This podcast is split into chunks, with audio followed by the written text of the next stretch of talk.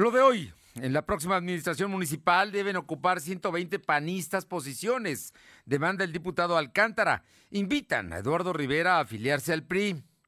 La próxima semana llegarán a Puebla un millón de vacunas para los habitantes de la capital y la zona metropolitana.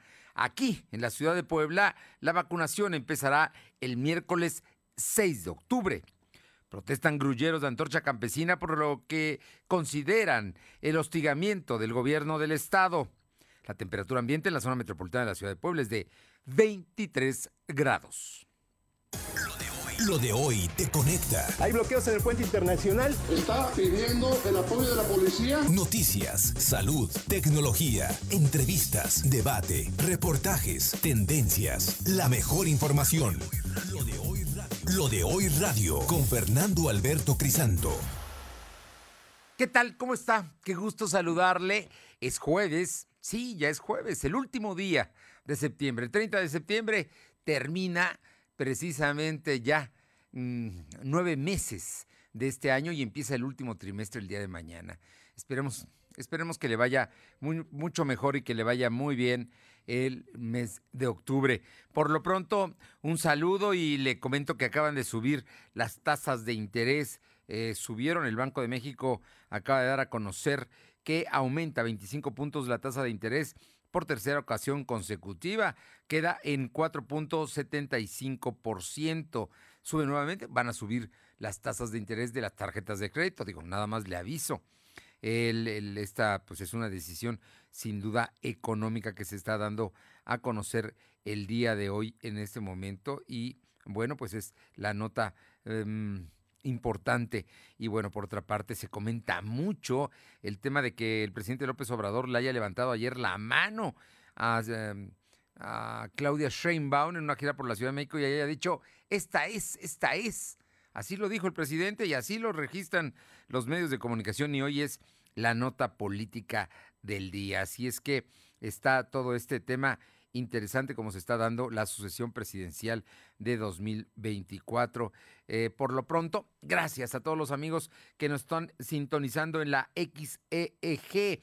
Hoy está en la operación nuestro querido amigo, el locutor Pedro Capistrán Morán.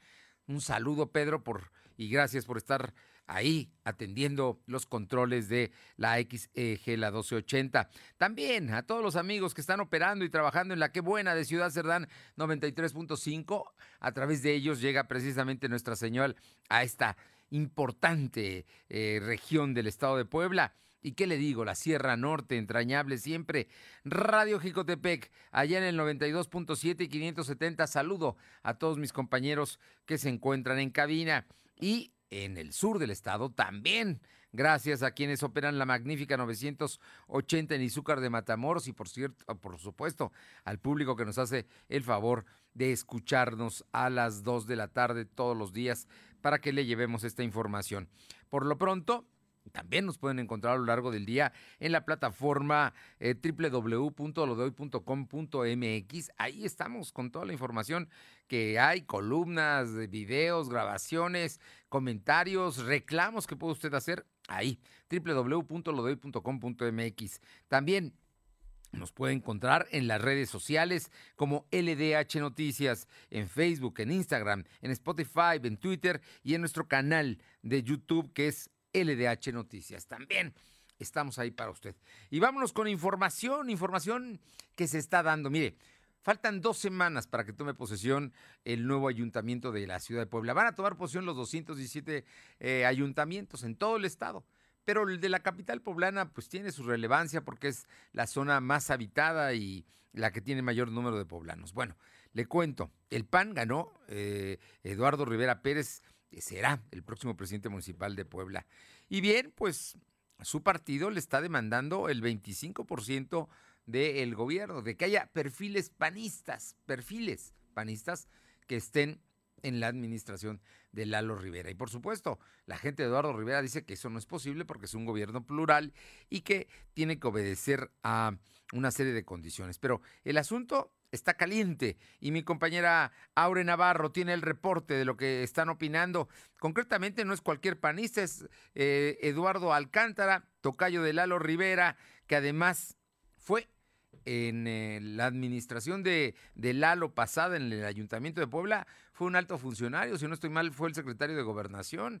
Eh, Aure, y hoy, que es diputado, también le, le comenta y habla precisamente de esta situación que están enfrentando los panistas. Te escuchamos, Aure. Pues efectivamente, Fernando, como bien lo mencionas, en este escenario, el coordinador del grupo parlamentario del P A N, Eduardo Alcántara, confirmó este día que entre secretarías, directores y jefes de departamento son alrededor de ciento veinte perfiles propuestos por el partido para ocupar un espacio dentro de la nueva administración encabezada por el alcalde electo Eduardo Rivera Pérez. Confirmó que al restar escasos quince días para que Rivera Pérez tome protesta este quince de octubre, pues el tema tendrá que ser resuelto cuanto antes, aunque eso implique trabajar a marchas forzadas en la lista que tiene ya en su poder el C E N del P A N. Escuchemos a Alcántara. Yo quiero pensar que no lo voy a cabe la pruden- debe de caber la prudencia y la buena voluntad primero para poder eh, trabajar en beneficio de la ciudad. Es decir, está beneficiando el P R I. Sé que algunos nombramientos que ha hecho el P R I no es de más, ¿no? Pero lo que yo creo es que debemos aprender a separar la relación institucional que firmó el partido previamente con la disputa interna que estamos transitando en este momento, que son dos cosas distintas. Una cosa es cumplir un acuerdo anterior y otra cosa será lo que se construye de aquí en adelante. Bueno, comentar que bajo ese contexto descalificó también la conducta de confrontación a la que incitó Pablo Montiel Solana el día de ayer con sus declaraciones y pelea en redes sociales con otros panistas por un tema que a todas luces dijo pues es interno y solo, se, solo debe de ser solucionado con el alcalde electo Eduardo Rivera Pérez. A tiempo de calificar como pretencioso a Pablo Montiel, pues Alcántara hizo un llamado a la prudencia, como escuchamos, al P A N como partido y a Eduardo Rivera Pérez como militante, para solucionar cualquier tipo de situación, Fernando.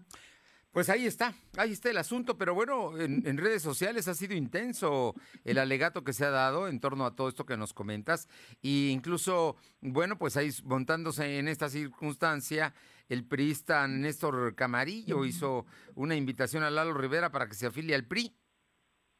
Efectivamente, el dirigente estatal también del P R I, Néstor Camarillo, y que también es diputado, pues consideró que aun cuando es poco probable, pues invitó al alcalde electo Eduardo Rivera Pérez a sumarse a las filas del tricolor en caso de que deje de estar a gusto en el P A N ante los conflictos internos por la asignación de perfiles dentro de su gabinete y planilla de regidores. Camarillo rechazó que el P R I le haya exigido, como lo hizo el P A N, una cuota de perfiles para ocupar una cartera dentro de la administración que entrará en función a partir del quince de octubre. De esta forma llamó a los partidos que conforman la coalición del P R I P A N P R D pues a reunirse cuanto antes para esclarecer cualquier tema de supuestas cuotas, toda vez que hoy, pues dijo la ciudadanía, tienen la mira a estas tres fuerzas políticas y al alcalde electo Eduardo Rivera Pérez, Fernando. Bueno, vamos a ver, este es un asunto interno del P A N, ¿te parece? Me parece que ahí lo tendrán que discutir y lo tendrán que solucionar, ya sea que el presidente municipal asuma la responsabilidad, porque el responsable de los funcionarios es él, así es que asuma esa responsabilidad y diga, no, pues es que yo quiero gobernar con estos porque les tengo confianza, sean o no del P A N.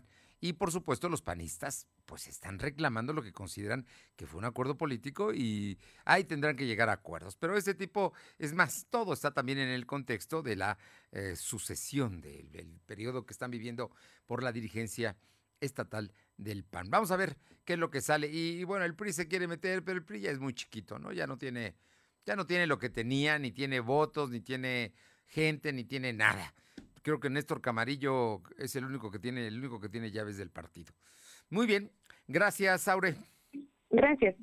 Vámonos con mi compañero Silvino Cuate para que nos comente el tema de que será la próxima semana, concretamente el miércoles seis de octubre, cuando empiece a aplicarse la vacunación. Va a haber ocho centros aquí en la capital de Puebla, ocho macrocentros, ¿eh? Lugares todos muy grandes para que sea una rápida atención, porque se van a aplicar más de un millón de vacunas. Entonces, es un asunto muy, muy importante. Y luego vendrán las Cholulas y todos los municipios metropolitanos. Pero el miércoles próximo empieza en Puebla y ya hay algunos avances, ya hay los lugares donde se van a hacer. Hay que esperar todos los detalles. Te escuchamos, Silvino Cuate. ¿Qué tal? Muy buenas tardes. Efectivamente, como lo comentas, el miércoles seis de octubre podría iniciar la vacunación contra el COVID para las personas de dieciocho años y más en Puebla Capital. Para ello se habilitarán ocho puntos masivos y se aplicarán AstraZeneca y Sputnik cinco. Así lo informó el secretario de Salud, José Antonio Martínez García. El funcionario estatal explicó que este lunes cuatro de octubre la Secretaría de Salud enviará sus termokins a la Ciudad de México para recoger un millón ciento trece mil seiscientas sesenta y cuatro vacunas. De esta cifra, cuatrocientas mil son Sputnik, doscientas mil son CanSino y segundas dosis de AstraZeneca serán ciento cincuenta y tres mil cien, mientras que la de AstraZeneca para primeras dosis a poblanos de dieciocho años y más será doscientas sesenta y un mil y segundas dosis de Pfizer son noventa y nueve mil quinientas sesenta y cuatro. El secretario comentó que estas dosis también serán para la zona conurbada, para las jornadas, pero la jornada inicial comenzará en Puebla Capital. Los ocho puntos masivos serán el Hospital del Sur, Centro Expositor, Unidad Deportiva Volkswagen, Seminario Mayor Palafoxiano, Regimiento Militar, Arena U A P, Universidad Anáhuac y el Tecnológico de Monterrey, Campus Puebla. Agregó que del total de vacunas que se recibieron en Puebla también se va a distribuir las segundas dosis para las personas eh, que faltan en los municipios y con esto se va a cerrar el bloque para los de treinta años. También comentarte que el único argumento, eh, el segmento faltante son los de dieciocho años y más, pues ya se tiene un gran avance en el interior del estado, donde hay mayor densidad poblacional y la necesidad de aplicar la vacuna es en la capital poblana, según lo comentó el secretario. Para concluir, reiteró que hay más de ciento veintisiete amparos de padres de familia que buscan que sus hijos sean vacunados contra el COVID. Estas se van a atender una vez que hay suficientes dosis de Pfizer. Y en el tema de contagios, comentarte que la Secretaría de Salud registró trescientos veintidós nuevos enfermos de coronavirus. En comparación con los datos de ayer, son setenta y ocho casos más. También se contabilizaron veintiocho defunciones. Actualmente hay ciento diecisiete mil cuatrocientos setenta y tres acumulados y quince mil ciento cincuenta y cuatro fallecidos. El secretario explicó que en todo el estado hay mil quinientos diecisiete casos activos distribuidos en ochenta y seis municipios. Es decir, el COVID tiene presencia en el treinta y nueve por ciento de la entidad. Además, se tienen registrados setecientos veintitrés pacientes hospitalizados. De estos, ciento nueve están graves, por lo que requieren ventilación mecánica asistida. La información. Bueno, pues mira, siguen los contagios, ¿eh? trescientos veintidós en veinticuatro horas. Un número un número que va en el rango este de, de la alta, de digamos que la meseta. Ya no crecen, pero no bajan tampoco. Ahí están. Y las en Puebla, la aplicación para los mayores de dieciocho años en ocho, van a ser ocho, todos en distintos puntos de la capital, pero eh, todos van a ser muy grandes porque son macro centros precisamente para vacunarlos. Muchas gracias, Silvino. Buenas tardes. Bueno, y le comento que la caravana de la Antorcha Guadalupana, México-Nueva York, llegó ya el, el día de hoy a Puebla, estuvo aquí, en, bueno, está ya en el estado de Puebla, ya llegó Izúcar, estuvo en Atlixco.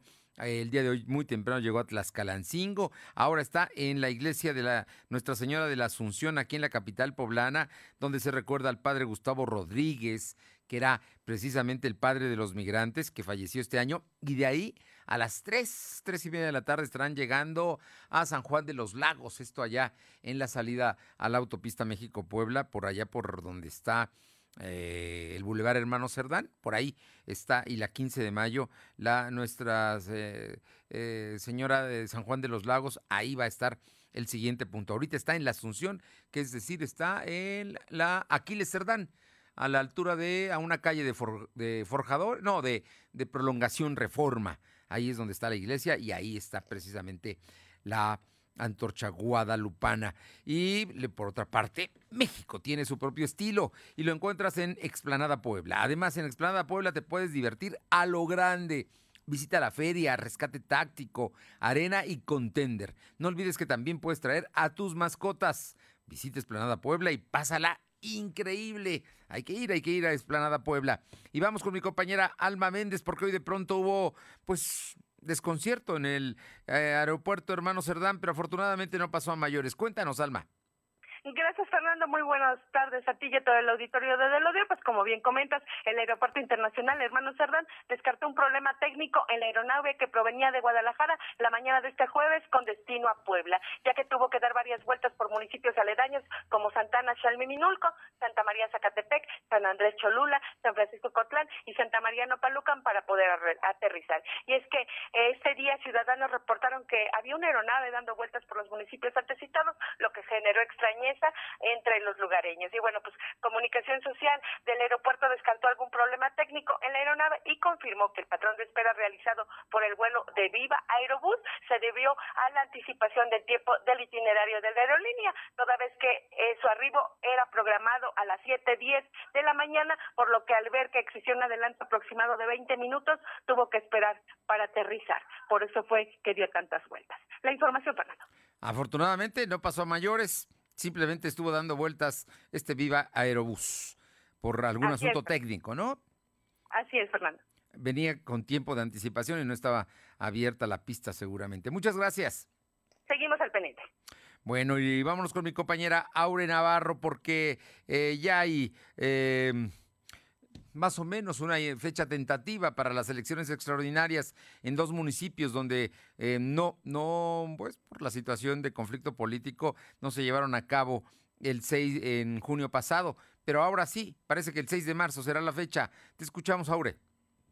Efectivamente, en este caso, la diputada local y presidenta de la Comisión de Gobernación y Puntos Constitucionales en el Congreso local, Mónica Silva Ruiz, confirmó que hasta ahora la fecha tentativa, como bien lo decía Fernando, para que se realicen las elecciones extraordinarias en San José, Miahuatlán y Teoflanco es el seis de marzo del próximo año. Pero bueno, pues esta está sujeta a modificaciones. En tanto, dijo que el Congreso local eh, se encuentra ya trabajando en la conformación ciudadana de los consejos municipales en estos dos municipios donde sí existe pues ya la certeza de que se tendrán estas elecciones extraordinarias, por lo que se busca tener gobernabilidad también en ambas demarcaciones. Escuchemos. Estamos aproximadamente eh, contemplando que sea el seis de marzo, pero estamos analizando si es o no conveniente por la temporalidad. Cuatro meses y veinte días aproximadamente, no sabemos si es conveniente o no en, en términos de que dé tiempo a organizar las elecciones extraordinarias, así como también a los partidos políticos de poder, obviamente, escoger a candidato o candidata dentro de las propias, eh, sus propios estatutos, ¿no?, de cómo selecciona a sus candidatos eh, en el interior de cada uno de los partidos.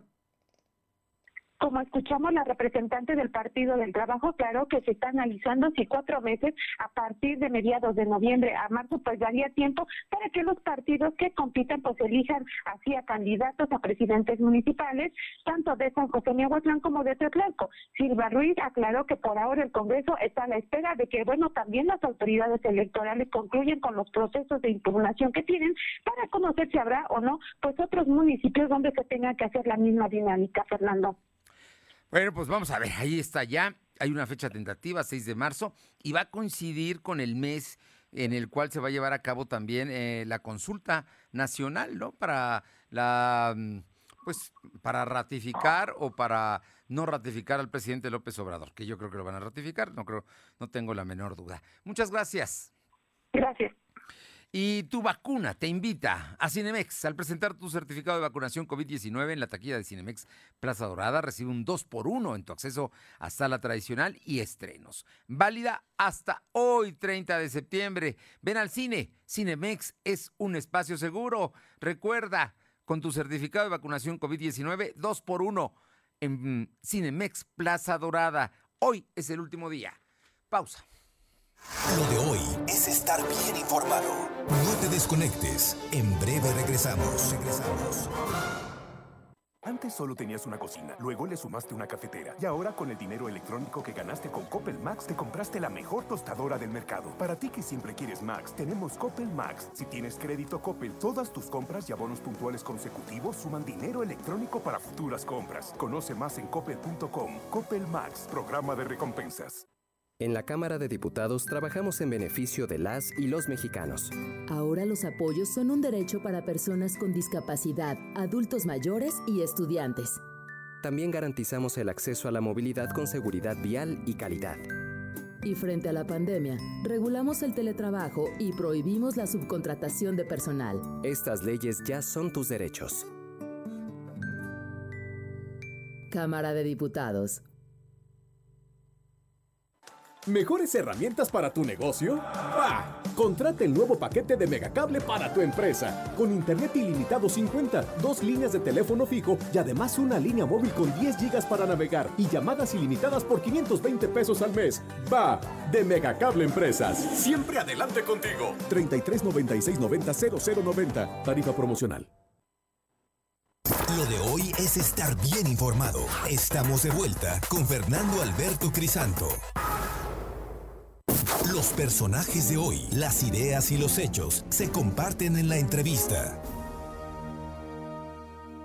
Bien, y esta tarde le agradezco muchísimo a la maestra Lluvia Sofía Gómez, investigadora del CUPREDER, poder platicar con ella, Lluvia Sofía, porque ya termina septiembre, pero no terminan las lluvias. Muy buenas tardes y muchísimas gracias. Hola, buenas tardes. Sí, así es, ya, ya termina septiembre, pero como bien lo menciona, pues no todavía las lluvias siguen, puesto que aún tenemos la llegada de ondas tropicales, tenemos canales de baja presión, entrada de humedad de ambos litorales que están favoreciendo precipitaciones pues aquí al interior eh, del país, y pues entre ellos el estado de Puebla se ve afectado eh, con estas precipitaciones, incluso todavía con tormentas eléctricas. Oye, Lluvia Sofía, más o menos, digo, es que normalmente eh, a, a, pensábamos que en octubre, en los primeros días de octubre terminaban las lluvias, no estaba el cordonazo de San Francisco y eso, pero eso ya no es impensable, como están las condiciones el día de hoy. No, de hecho, bueno, recuerdo la historia también, después del cordonazo, pues se presentaron unas precipitaciones. Ya son menos comparadas con el mes de septiembre, pero sí sigue lloviendo. De hecho, la temporada de ciclones tropicales culmina hasta el mes de noviembre. Es rara vez que se forma uno en noviembre, pero puede pasar. Entonces, la temporada empieza de mayo a noviembre y es cuando culminan eh, las precipitaciones, sobre todo presentadas como aquí por la capital. Oye, y entonces para este fin de semana, para empezar eh, octubre, ¿cómo, cómo, ¿cuál es el pronóstico? Sí, estamos esperando lluvias debido a que, como mencioné, tenemos canales de baja presión, entrada de humedad de ambos litorales y el avance de una onda tropical. Entonces esto desarrolla eh, condiciones óptimas para precipitaciones aquí en la capital, Sierra Norte y Nororiental, donde estamos esperando ahí también eh, acumulados Eh, de cincuenta milímetros, entonces bueno, pues esperamos lluvias un poquito fuertes. También algunas lluvias con tormentas eléctricas en las zonas eh, sur del estado, eh, aunque ahí se espera sean menores que las de la Sierra Norte, pero bueno, no hay que descartarlas. Oye, yo por último te pregunto, y perdona mi ignorancia, te lo pregunto porque verdaderamente no sé, pero ¿se pueden combinar también los frentes fríos con estas lluvias? Claro, de hecho es muy importante esto que mencionas, puesto que ya se ha presentado con otros años. Eh, este mes, particularmente octubre, es de donde tenemos que tener mayor vigilancia, porque como bien lo mencionas, ya empiezan a llegar los sistemas frontales y puede formarse todavía algunos ciclones tropicales. De momento no tenemos esas condiciones, pero hay que darle seguimiento porque efectivamente en mil novecientos noventa y nueve se pasó eso, que se combinó el frente frío número cinco con la depresión tropical número once, y esto por lo regular genera que los ciclones tropicales se estacionen más tiempo en un lugar, generando más lluvias y con ello dejando pues mayores daños. Entonces, pues aquí la recomendación sí es estar muy pendiente a los pronósticos en fuentes oficiales, cómo es que se van desarrollando estos fenómenos. Ahorita, bueno, esperamos ya el ingreso de otro frente frío y bueno, pues hay que estar monitoreando constantemente para detectar a tiempo este tipo de situaciones y alertar a la población. Lluvia Sofía Gómez, maestra, investigadora del CUPREDER de la U A P, muchísimas gracias como siempre por esta información y pues hay que seguir tapándonos ahora más con los frentes fríos y también con la gabardina, el impermeable y el paraguas. Así es, hay que estar prevenidos y bueno, pues seguir las recomendaciones que emite Protección Civil y siempre las fuentes oficiales. Muchísimas gracias. Muy buenas tardes. Excelente tarde a todos. Gracias. Son las dos de la tarde con veintitrés. La tecnología es lo de hoy. Mantente conectado. Bien, y Jorge Luis Coronel Fuentes, doctor y profesor investigador del Tecnológico de Monterrey, Campus Puebla, y consultor en marketing digital.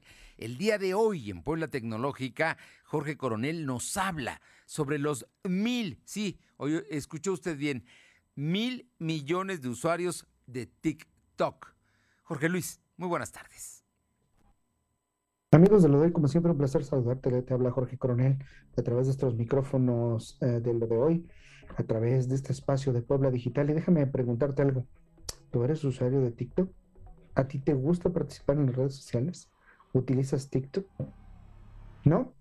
Bueno, no pasa nada, pero queremos hoy comentarte que una de las redes sociales más destacadas en términos de popularidad de contenido, pues es TikTok. Resulta que ahora la red social ha superado la barra de los mil millones de usuarios activos mensuales a nivel global. Es decir, a usuarios que se conectan a esta aplicación al menos una vez al mes. El contenido ha sido polémico, el contenido ha sido catalogado como divertido, es de los más atractivos, y del dos mil diecisiete a la fecha, eh, TikTok, eh, se lanzó, que se lanzó a nivel internacional, pues ha ido creciendo rápidamente, ha tenido problemas en, en Estados Unidos. Eh, el desarrollador ByteDance, eh, que es, es una empresa especializada eh, en este formato de, de video corto y además en vertical, eh, pues ha presentado problemas en Estados Unidos, pero hoy se consagra como una de las redes sociales a nivel global de mayor influencia y de mayor impacto en las sociedades. Se ha destacado por contenidos populares como deportes, artes, música, moda, manualidades, y además eh, tiene una sorpresa porque ha querido dar las gracias a la comunidad global por superar esta cifra de mil millones de usuarios mensuales. Recordemos que esta plataforma también ha sido en, en algún momento eh, señalada como una plataforma donde proliferan contenidos no siempre divertidos, no siempre tan adecuados, pero sí muy populares, y si ahora se, se se estudia la manera de explotar comercialmente hablando y publicitariamente hablando las bondades de esta red social de videos cortos, con ya más de usuarios activos, con la que tiene más usuarios activos en este momento. Bueno, pues hasta aquí lo de hoy, pásenla muy bien, nos escuchamos la próxima, cuídense. Bueno, para que tenga usted una idea, ya hasta el presidente de la Suprema Corte de Justicia abrió su cuenta en TikTok, ¿sí? El presidente de la Suprema Corte de Justicia de México está usando TikTok. Vámonos con información. Son las dos de la tarde con veinticinco. Silvino Cuate, cuéntanos, el gobernador Barbosa eh, habló del tema del transporte en Puebla y de cómo se está reorganizando. Te escuchamos. Efectivamente, el gobernador Miguel Barbosa Huerta aseguró que continúan las reuniones con transportistas para avanzar en la remodelación de las unidades, pero ahora se están abordando de manera regional. El titular del Poder Ejecutivo comentó que la Secretaría de Movilidad, Elsa Barcamonte, y sus subsecretarios están yendo a cada región para hablar con los transportistas y resolver asuntos relacionados a la modernización, además de generar acuerdos sobre este tema. Agregó que la Secretaría de Movilidad y Transportes va a entregar concesiones a los transportistas que justifiquen la legalidad de su unidad, pero no se va a cometer los mismos las mismas prácticas que se generaron en gobiernos anteriores. Para concluir, Barbosa Huerta dijo que será en octubre cuando se comience la distribución de zapatos a niños que regresaron a las escuelas. La información. Bueno, así es que entonces el tema del transporte, habrá nuevas rutas y se va a verdaderamente a cambiar. Esperemos, ¿no? Cuando aumentaron, el compromiso que hicieron los transportistas con él es que iban a mejorar las unidades, lo cual no hemos visto. Pero bueno, parece que ahora sí va en serio todo este tema. Muchas gracias. Buenas tardes. Bien, y mi compañera Aure Navarro, cuéntanos, los eh, antorchistas que manejan grúas están, pues yo no sé, o deben estar molestos, preocupados, porque incluso les están clausurando sus corralones, pero además no los dejan salir a trabajar. ¿Qué van a hacer con sus grúas? Aure Navarro. Pues efectivamente, trabajadores de empresas de grúas acusaron a la Secretaría de Movilidad y Transportes del Estado de perder de manera intencional la documentación que ellos habían acreditado ya en un ochenta y cinco por ciento para que los dejaran trabajar, presentando pues así el, prestando así el servicio de arrastre en la entidad, solo porque están, dijeron, adheridos al movimiento antorchista. En voz de Israel Cerón, Héctor Rojas, Fernando Cortés y Ovidio Feliz, pues reprobaron que la dependencia de gobierno los esté dejando fuera Fuera del nuevo rol que hicieron para dar de alta a las empresas que estarían ya prestando el servicio en diferentes partes de la entidad. Esto a partir de que Guillermo Arechiga y su gente pues quedó fuera de la Secretaría. Escuchemos su queja. Que no tienen sensibilidad ante los problemas de los ciudadanos poblanos. Tenemos nosotros derecho a trabajar. También pedimos a la Secretaría de Gobernación que intervenga ante este problema social, ya que algunos funcionarios están coludidos en actos de corrupción. Solo queremos ser escuchados, no queremos que nos repriman, no queremos que nos ataquen, no queremos que nos clausuren los corralones, no queremos que nos saquen del trabajo, solo queremos trabajar y poder llevar el ingreso a nuestras casas. Si ese ya es un delito, hemos convertido a nuestra... Bueno, como escuchamos, dijeron que han intentado hablar con algún representante de gobierno, ya que este veintinueve de septiembre, sin notificación alguna, les fueron cerrados, como bien lo decía Fernando, tres corralones que ahora están siendo resguardados por policías y personal de la Secretaría de Medio Ambiente, mientras que están dando permiso a otras empresas que no acreditan tampoco los requisitos, pero a ellos sí los están dejando trabajar. Expusieron que estas agrupaciones pues han trabajado desde hace veinticinco años en la entidad, ayudando así a la economía de ciento cincuenta trabajadores. trabajadores, por lo que piden pues a la titular de la Secretaría, Elsa María Bacamón González, a Gobernación, así como al propio gobernador Miguel Barbosa Huerta, pues para que intervengan y simplemente los dejen trabajar, Fernando. Bueno, pues ahí está el reclamo, ¿eh? Ahí está el reclamo de, de los eh, grulleros. Son las grullas amarillas, son las grúas amarillas, ¿no? Las que salen y que, bueno, pues ya ahora no las dejan, no tienen permiso para trabajar y además ya les cerraron sus corralones, de lo que vamos a hablar en un minuto más. Pero bueno, vamos a estar pendientes. Oye, por cierto, Aure, estoy leyendo en este momento Jesús Giles, que es el secretario del P A N, sí, ¿verdad? Está como secretario del P A N estatal. Sí. Di, le manda, manda a un amigo, Néstor Camarillo, esto por la nota que me dice hace rato. Le dice, amigo Néstor Camarillo, el triunfo de Eduardo Rivera se dio por una coalición exitosa, pero cada quien que se pase a la báscula con la votación y da porcentajes. El P A N tuvo setenta y nueve punto trece por ciento. El P R I diecisiete punto setenta y cuatro, el P R D tres punto trece por ciento. El acuerdo, dice Giles, del veinticinco por ciento se firmó en el C E N de Acción Nacional y es para la militancia. Bueno, pues ahí está la respuesta, ¿no?, que le están dando precisamente en este momento al, a este tema. Así es que vamos a ver, vamos a ver, están las cosas calientes en el Partido Acción Nacional. Gracias. Gracias. Vamos con mi compañero Silvino Cuate, porque el día de hoy eh, hubo eh, clausura de siete corralones. Cuéntanos, Silvino. Comentarte que fueron clausurados siete corralones de vehículos por no contar con las autorizaciones de la Secretaría de Medio Ambiente y por su, eh, para, por su parte la funcionaria de esa Secretaría, Beatriz Márquez Guevara, titular de la dependencia, señaló que los vehículos que se encuentran en estos sitios podrán ser retirados por sus propietarios dando aviso anteriormente a la Secretaría de Movilidad, también presentando la documentación correspondiente. Los corralones sancionados se ubican en los municipios de Puebla, Chetla, Santa Isabel Cholula, Atlixco y Amozoc. Estos, pues, no contaban con la documentación correspondiente, por tal motivo fueron clausurados, Fernando. Bueno, pues clausuraron. Muchos de ellos eran de los antorchistas, precisamente, ¿no? Pero no tenían permiso. Puebla, Chetla, Santa Isabel Cholula, Atlixco y Amozoc. Fue, es donde los clausuraron, ¿verdad? Efectivamente, y todas las personas que tenían vehículos en esos lugares pueden acudir, sin embargo deben presentar la documentación correspondiente ante la Secretaría de Movilidad y Transporte para poder recoger su vehículo. Si la gente tiene vehículos ahí, puede irlos a recoger ya. Hay gente del gobierno del estado que se los va a dar. Efectivamente, todos solamente no olviden llevar su documentación y claro, bueno, entonces el vehículo lo tendrá de manera inmediata. Gracias. Son las dos de la tarde con treinta y dos, dos treinta y dos. Lo de hoy es estar bien informado. No te desconectes. En breve regresamos. Regresamos. Antes solo tenías un escritorio, luego con el dinero electrónico que ganaste con Coppel Max le sumaste una notebook y ahora quieres comprarte una silla más cómoda. Para ti que siempre quieres Max, tenemos Coppel Max. Si tienes crédito Coppel, todas tus compras y abonos puntuales consecutivos suman dinero electrónico para futuras compras. Conoce más en coppel punto com. Coppel Max, programa de recompensas. Lo de hoy es para ti. Conéctate a doble u doble u doble u punto lo de hoy punto com punto m x y suscríbete para recibir la mejor información en tu email. Llegó el momento. Regresamos a la escuela. El lavado de manos es muy importante, pero hay que hacerlo bien. Moja tus manos y aplica jabón. Talla al menos veinte segundos la palma, el dorso, las uñas y entre los dedos. También las muñecas. Enjuágate bien. Sécate con un papel y úsalo para cerrar la llave y abrir la puerta antes de desecharlo. Porque es un lugar seguro. Regresamos a la escuela. Gobierno de México.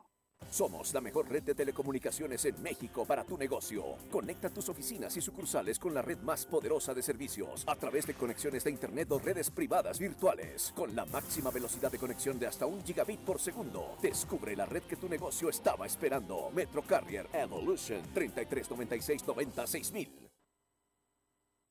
Lo de hoy es estar bien informado. Estamos de vuelta con Fernando Alberto Crisanto. Son las dos de la tarde con treinta y tres minutos y le agradezco muchísimo a la diputada federal Carolina Beauregard Martínez, diputada por el Distrito once de Puebla Capital, que nos permita platicar. ¿Todavía no está? ¿Todavía no la tenemos? Ah, vamos antes con mi compañera Aure Navarro y luego vamos a buscar a la diputada para que nos platique, porque ayer estuvo exigiendo en la Cámara de Diputados vacunas. Parece que le hicieron caso porque ya se anunció que van a llegar un millón la próxima semana. Aure Navarro, cuéntanos, ¿qué está pasando con el tema de, de Quecholac y, y cómo se va a resolver el asunto de que el presidente municipal actual, que se reeligió y debería mmm, ser nuevamente rendir protesta el próximo quince de octubre, pues está detenido? Bueno, pues les comento que el diputado local por el P S I, Carlos Froilán Navarro Corro, confirmó en el tema que el partido pues permitió la reelección de Alejandro Martínez como alcalde de Quecholac porque presentó una carta de antecedentes no penales extendida precisamente por la Fiscalía General del Estado desde el dos mil dieciocho, cuando fue electo por primera vez para este municipio. Dijo que lejos de cómo se resuelva por la situación jurídica legal del exalcalde, pues él como diputado y ciudadano no está ligado a ninguna conducta ilícita por estar dentro del P S I, donde milita pues también Alejandro Martínez. Incluso se dijo dispuesto a comparecer ante cualquier autoridad, toda vez que él está libre de cualquier nexo con el ahora alcalde preso. Escuchemos su postura. Recordemos que el presidente municipal es el primer regidor que sale electo de una planilla. Aquí hay un presidente municipal suplente que debería tomar protesta en el, que debería, si así lo desea, tomar protesta el quince de octubre. En el caso de que el presidente municipal no tomara protesta, recordemos que la ley es muy clara. La ley habla de que son los regidores electos, las regidores electas, quienes tienen para elegir a ser el presidente municipal o presidenta municipal que salga de ese consenso entre el cabildo.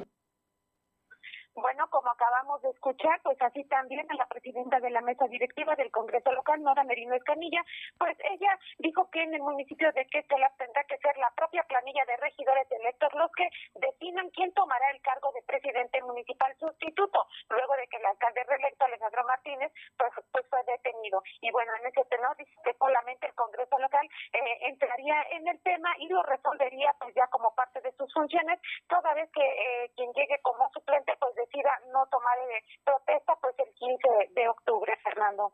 Bueno, el Congreso no va a tomar, seguramente lo van a tomar los regidores de Quecholac y van a designar a quien sea, en este caso todo para indicar que el suplente será quien rinda protesta. Vamos a ver qué es lo que pasa, pero bueno, nada más es ese deslinde del eh, dueño del Partido Social de Integración, Carlos Navarro, diputado local, es verdaderamente absurdo. Nada más para que tengas una idea, el más del cuarenta por ciento de sus militantes del P C I son precisamente gente que está allá en, en precisamente eh, está en Quecholac y Palmarito Tochapan y los municipios del Triángulo, ¿no? Qué raro, ¿no? Que diga que él no sabe nada o no sabía nada. En fin, ya veremos. Gracias, Aure. Gracias. Y vamos con eh, la diputada Carolina Beauregard, ella es panista, representante del distrito número once de la capital poblana. Caro, ayer eh, te escuché fuerte, severa como eres, cuando te, te enojas pidiendo vacunas para Puebla y por fin la próxima semana llega un millón. Cuéntanos, muy buenas tardes. Hola Fer, muy buenas tardes, muchas gracias, un gusto platicar como siempre contigo y con tu auditorio. Así es Fer, pues ayer, pues sí, indignada con lo que está pasando en Puebla, somos el segundo estado con mayor rezago en el país, solo por debajo de Chiapas, en cuanto a los niveles de vacunación. Eh, es increíble cómo no hemos alzado la voz los poblanos para exigirle al gobierno federal, porque además es responsabilidad vacunar de forma masiva a los poblanos. Prácticamente se está terminando la vacunación de toda la población de Baja California, de la Ciudad de México hay más del cincuenta por ciento de población vacunada y en Puebla pues estamos pues muy atrás y celebro esta noticia del día de hoy porque de verdad que se necesita, con, porque además tú sabes bien que seguimos todavía en niveles alarmantes en cuanto a contagios en nuestro estado.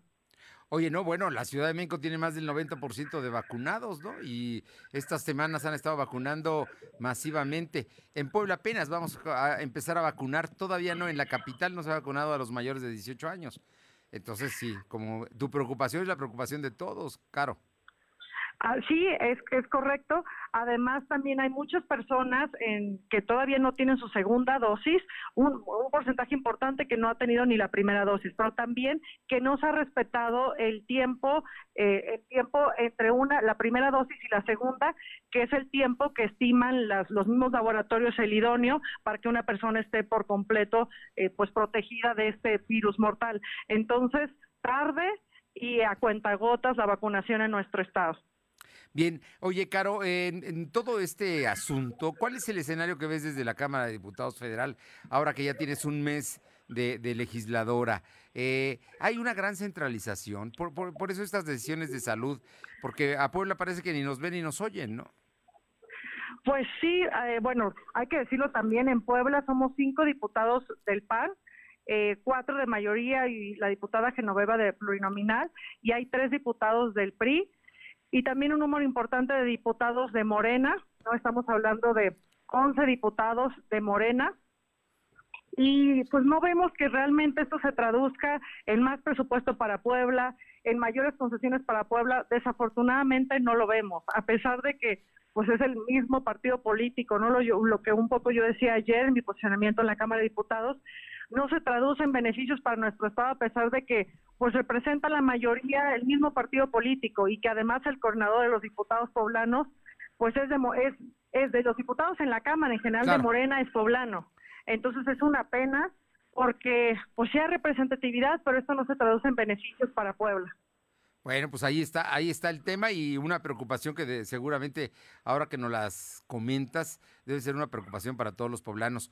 Oye, y pasando a otro tema, el día de hoy ya quedaron integradas las comisiones. ¿En qué comisiones quedaste, Carolina Beauregar? En la, estamos por votar en la Comisión de Vivienda. Seré secretaria en la Comisión de Vivienda, que es muy relevante en el Distrito once, donde hay pues también mucha necesidad de, de, de construcción de espacios dignos para la gente. Hay muchos asentamientos irregulares, así que yo estaré trabajando ahí de la mano eh, de los poblanos para que pues regresen estos, estos apoyos para adquirir vivienda, eh, no nada más para mi Distrito once federal, sino en general para, pues, para los poblanos, para los mexicanos, y también estaré en la Comisión de Turismo.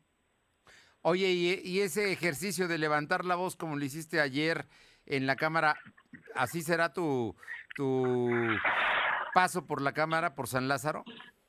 Así fue el día martes, el día martes eh, tenemos sesiones los martes y jueves. Ayer estuve en el distrito, estuve ahí en San Francisco Totimerocán saludando a la gente y, y así es, yo lo que haré en mi labor legislativa es es promover iniciativas de ley que sean pues de beneficio para la gente de manera tangible. A veces se ve muy distante lo que hace un diputado aquí en la Ciudad de México eh, y se ve distante el beneficio directo para, la, para mejorar la calidad de vida de las personas. Así que lo que estaremos promoviendo son ese tipo de iniciativas como pues de mejora, de acceso, de mayor acceso a estos incentivos económicos para adquirir vivienda, por ejemplo, eh, como esta ley que promovimos de seguro de desempleo, para que haya un apoyo directo para todas las personas que hoy eh, la están pasando mal gracias a la crisis del COVID diecinueve.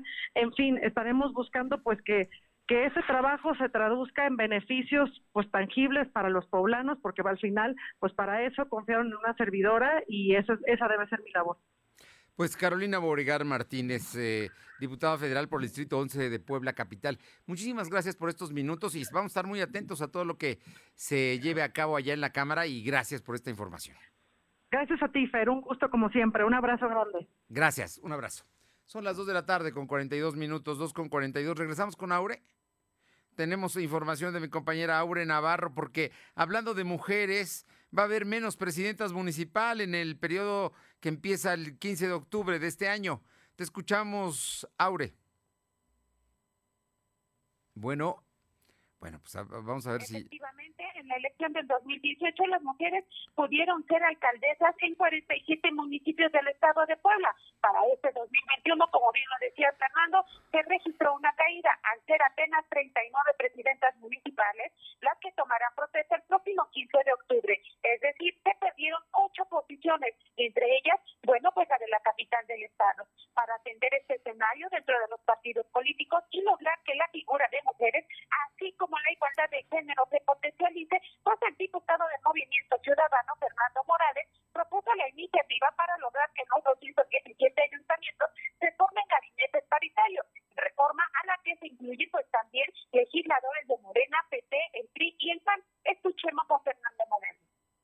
grupo de mujeres gobernando. ¿Qué quiere decir esto? Que aunque se, hizo, se hicieron esfuerzos en la paridad de género en los partidos políticos para que hubiera el mismo número de candidatas y candidatos, a la hora de la elección, pues no estaban dando, no se están dando los resultados esperados. Aquí están los números. ¿Qué quiere decir? ¿Qué quiere decir esto? Que al final esa reforma importante de participación de las mujeres, creo que es más importante darles los espacios de gobierno, como es lo que plantea esta iniciativa. Que...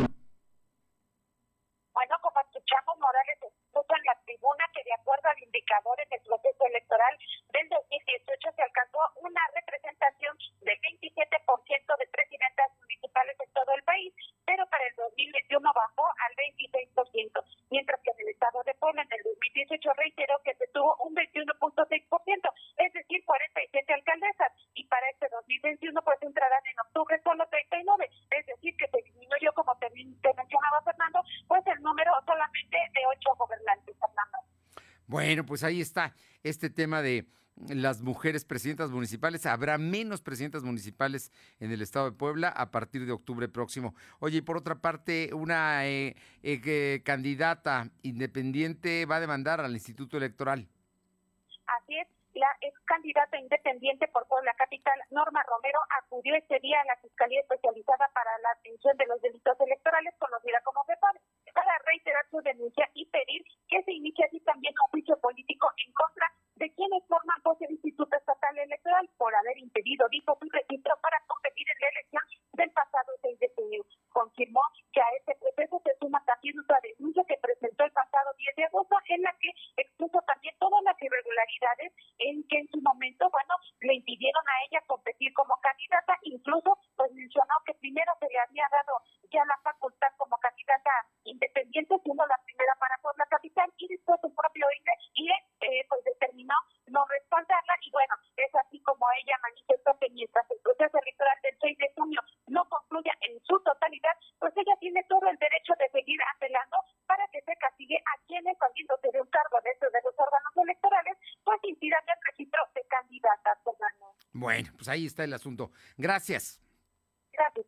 Vamos con mi compañera Alma Méndez. El día de hoy la Cámara de la Industria de la Vivienda tuvo una reunión con Eduardo Rivera. Cuéntanos todo lo que se comentó ahí, Alma. Gracias, Fernando. Pues comentarte que el alcalde electo de Puebla eh, Capital, Eduardo Rivera Pérez, y el presidente de la Canadevi, Luis Alberto Moreno Gómez Monroy, acordaron trabajos de restauración de diez mil viviendas de diferentes puntos de la capital luego de la pandemia del COVID diecinueve. Rivera Pérez dio a conocer que será Felipe Mojarro quien...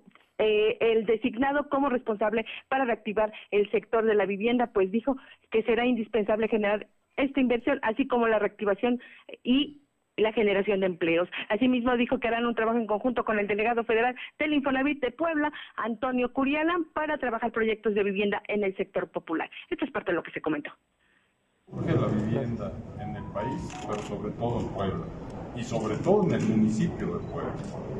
Entonces, nos da muchísimo gusto saber que viene un futuro muy promisorio en la creación de vivienda, y el Infonavit ahí está, con todos los créditos que hagan falta para apoyar este, esta labor. ¿De cuánto es el déficit? De todo, son muchísima gente, muchos miles. La información, Fernanda. Bien. Bueno, pues ahí está, además de que perdieron empleos la gente de la industria de la vivienda. Oye, por otra parte, hay un, un, una persona entrañable, Juanito, un hombre pues mayor, mayor de cincuenta años, que tiene algunos problemas, pero se perdió y necesita medicamentos, y hoy su, su familia fue a, ante la fiscalía para pedir que se investigue y trate de localizar a Juanito.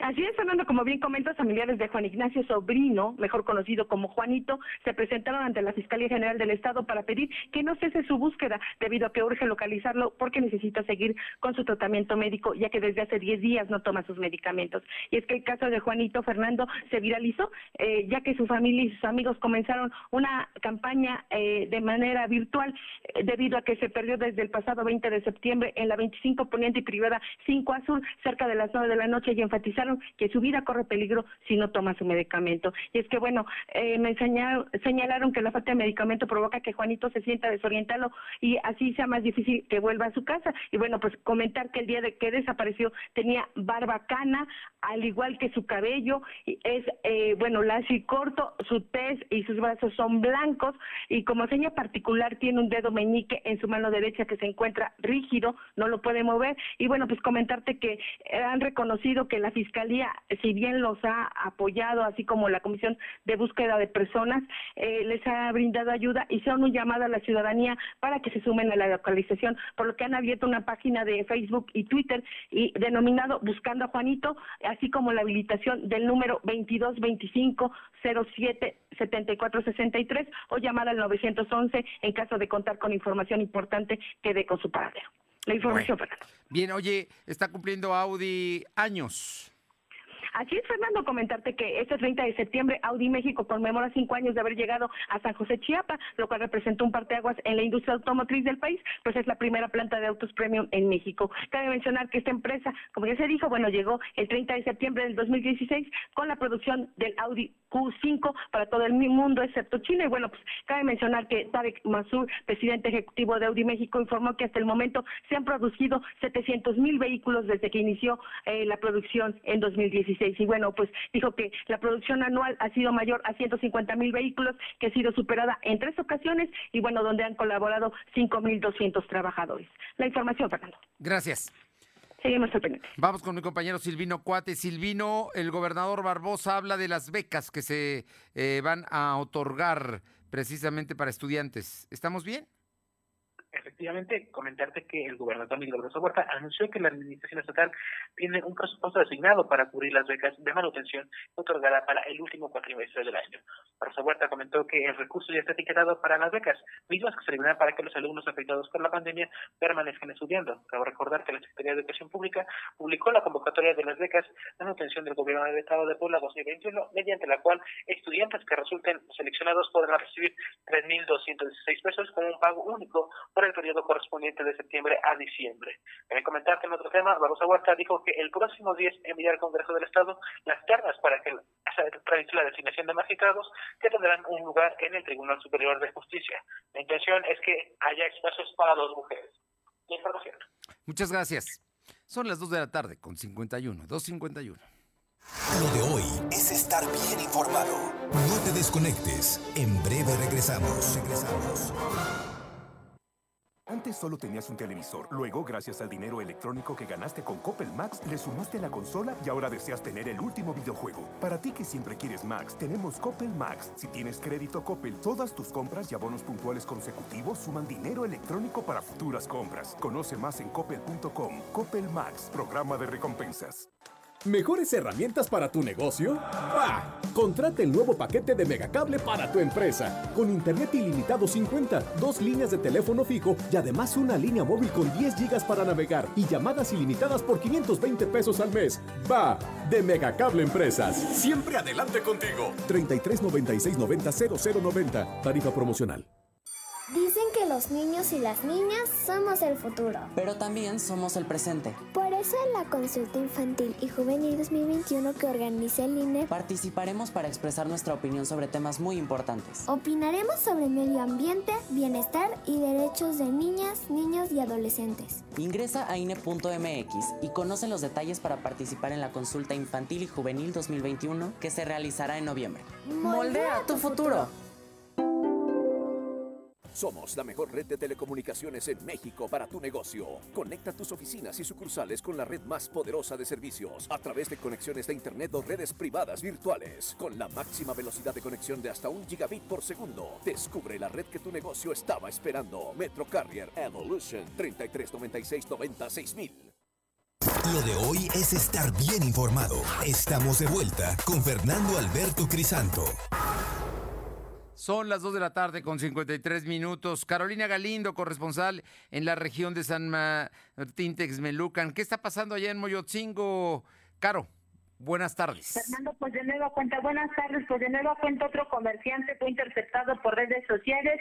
Lo citaron para venir a Moyotzingo a entregar máquinas de videojuego y cuando ingresaba a la comunidad fue interceptado por varios sujetos que lo despojaron de la mercancía, no sin antes meterle un tiro en la cabeza. De milagro está vivo, está delicado en el hospital integral, pero logró salvar la vida luego de que fuera asaltado de nueva cuenta en Moyotzingo.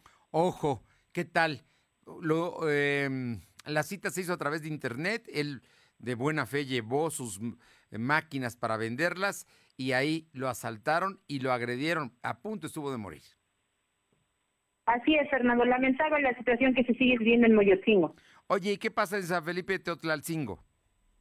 Pues vaya la sorpresa que se llevaron integrantes de las guardias forestales durante hoy por la mañana cuando sorprendieron a un sujeto que estaba talando árboles para hacer carbón. Decirte que derivado de esta situación, las guardias forestales lograron asegurarlo junto con una camioneta Ford de tres y media toneladas. Lo trasladaron a la presidencia municipal donde intentaban lincharlo. Sin embargo, un grupo de personas, principalmente mujeres, logró rescatarlo a este hombre, que se lo llevaron de la zona, únicamente dejaron ahí la camioneta y pues el comisariado ejidal de San Felipe Teotlalcingo dice que no es la primera vez que lo sorprenden, sin embargo no hay apoyo de la policía municipal para poder vigilar la zona boscosa que sigue siendo blanco de los talamontes. Oh, entonces fueron los guardias forestales, lo detuvieron, detuvieron un camión que además no es un camión pequeño, es un camión que sirve para muchos árboles, para, para mucha leña. Y luego lo fueron a sacar un grupo de mujeres, se lo llevaron a él, pero ahí dejaron la carga. Pero bueno, los policías municipales se dan la media vuelta y no apoyan en nada. Oye, y hay otro, otro asunto también en la región. Sí, Fernando, comentarte que en San Martín Texmelucan la policía municipal y estatales lograron el aseguramiento de dos sujetos a quienes les fueron aseguradas armas de fuego, al menos veintiún envoltorios de la droga conocida como cristal y un inhibidor de señal. Estos sujetos originarios de Santa María Moyotzingo estarían vinculados a los asaltos a través de redes sociales. Ya se están haciendo las investigaciones, junto con dos vehículos fueron ya puestos a disposición de la Fiscalía General del Estado y lo anterior ocurrió luego de que vecinos denunciaran a varios sujetos que estaban alterando el orden. Cuando llegaron los policías, estos sujetos intentaron darse la fuga, pero finalmente fueron asegurados. Muchas gracias. Gracias. Y ahora vamos a otra región del estado de Puebla con mi compañera Paola Aroche en Atlixco. Tiene información. Te escuchamos, Paola. ¿Qué tal? Muy buenas tardes y comentarles que elementos de las fuerzas policiales realizaron el aseguramiento de una camioneta que fue robada sobre la carretera hacia Atencingo, municipio de Chietla.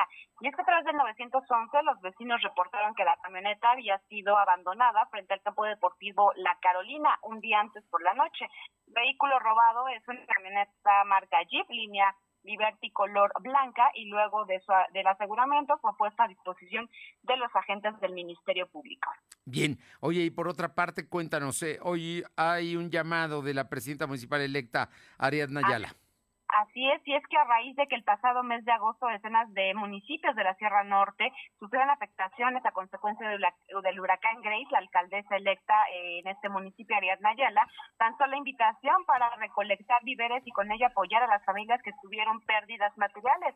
Por ello, hace unos días se instaló un módulo de recolección en el zócalo de la ciudad que, eh, bueno, pues estará recibiendo todo el apoyo que la gente eh, quiera dar, entre ellos ropa, utensilios de higiene personal, alimentos no perecederos, y será en un horario de diez treinta de la mañana a diecisiete treinta horas.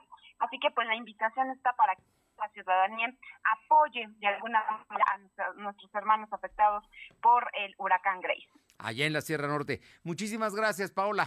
Muy buenas tardes. Y vamos ahora con mi compañera Luz María Sayas en Ciudad Cerdán. Y es que a un mes de las celebraciones de Todos Santos ya se preparan los panaderos, Luz María. Así es, Fernando, te comento que aquí en el municipio de Salchicomula de Sesma se preparan los panaderos para la venta de las tradicionales hojaldras. En algunas panaderías ya podemos ver que se están vendiendo este pan de temporada. Otros, como en el caso de José Luis, solamente lo estarán trabajando los fines de semana como muestra para levantar pedido para que en los próximos días, que son veintiocho de octubre hasta el primero de noviembre, solo hagan entrega a sus clientes. Pero ante el incremento de todos los productos como es el huevo, la manteca, harina y el gas, se tiene la probabilidad de que el costo no sea tan elevado, pero los del gramaje sea menos. Una estrategia que implementan los panaderos para poder vender las tradicionales hojaldas. José Luis vende pan de temporada de motos sin dejar de vender el pan normal. Pero acá en el municipio, en la cabecera de Ciudad Cerdán, ya puedes ver y probar las deliciosas hojaldas. Hasta aquí me reporta, Fernando, regreso contigo. Oye, nada más un detalle, es del veintiocho de octubre al uno al dos de noviembre, ¿eh? Todavía el dos, ahí es el día que se levantan las ofrendas, así es que pues no, no nos quites la oportunidad de celebrar a nuestros fieles difuntos. Muchas gracias. Muy buenas tardes. Muy buenas tardes. Y precisamente eh, le comento que eh, eleva el Banco de México su tasa a cuatro punto setenta y cinco y la expectativa de inflación a seis punto dos por ciento. El presidente López Obrador hoy decretó que acabó la pesadilla del neoliberalismo y es el COVID el siniestro más costoso para las aseguradoras en nuestro país. Es, es tema y aquí todo el equipo de eh, Lo de Hoy y de Puntual le mandamos un fuerte abrazo a nuestro queridísimo Alejandro Campos, quien hoy pues mmm, falleciera su señora madre. Ale, y a todas sus familias, sus hermanos, sus hermanas, un fuerte abrazo desde aquí. Por lo pronto, gracias por haber estado con nosotros. Mañana tenemos cita a partir de las dos de la tarde. Por... No, ah, antes de irme le voy a decir, este mes patrio la Despensa Centralera lleva a tu hogar los mejores productos, la misma calidad y precio de la central de abasto en verduras, frutas y cortes de carne sin costo de envío hasta tu domicilio. Marca o manda un WhatsApp al dos dos dos, tres siete nueve, cero uno cero uno. No salgas de casa y compara eh, precios. Nosotros te ayudamos a realizar tu despensa semanal. Compra tu despensa desde doscientos ochenta y cinco pesitos por México, Puebla y sus mercados. Con tu compra apoyas a la economía poblana. Que le vaya muy bien esta tarde de jueves. Nos encontramos mañana a las dos. Gracias. Fernando Alberto Crisanto te presentó Lo de Hoy, Lo de Hoy Radio. Lo de Hoy Radio. Te esperamos de lunes a viernes de dos a tres de la tarde por esta frecuencia en la cobertura más amplia a nivel estatal. Y síguenos en internet doble u doble u doble u punto lo de hoy punto com punto m x y en nuestras redes sociales como arroba L D H Noticias. Lo de Hoy Radio.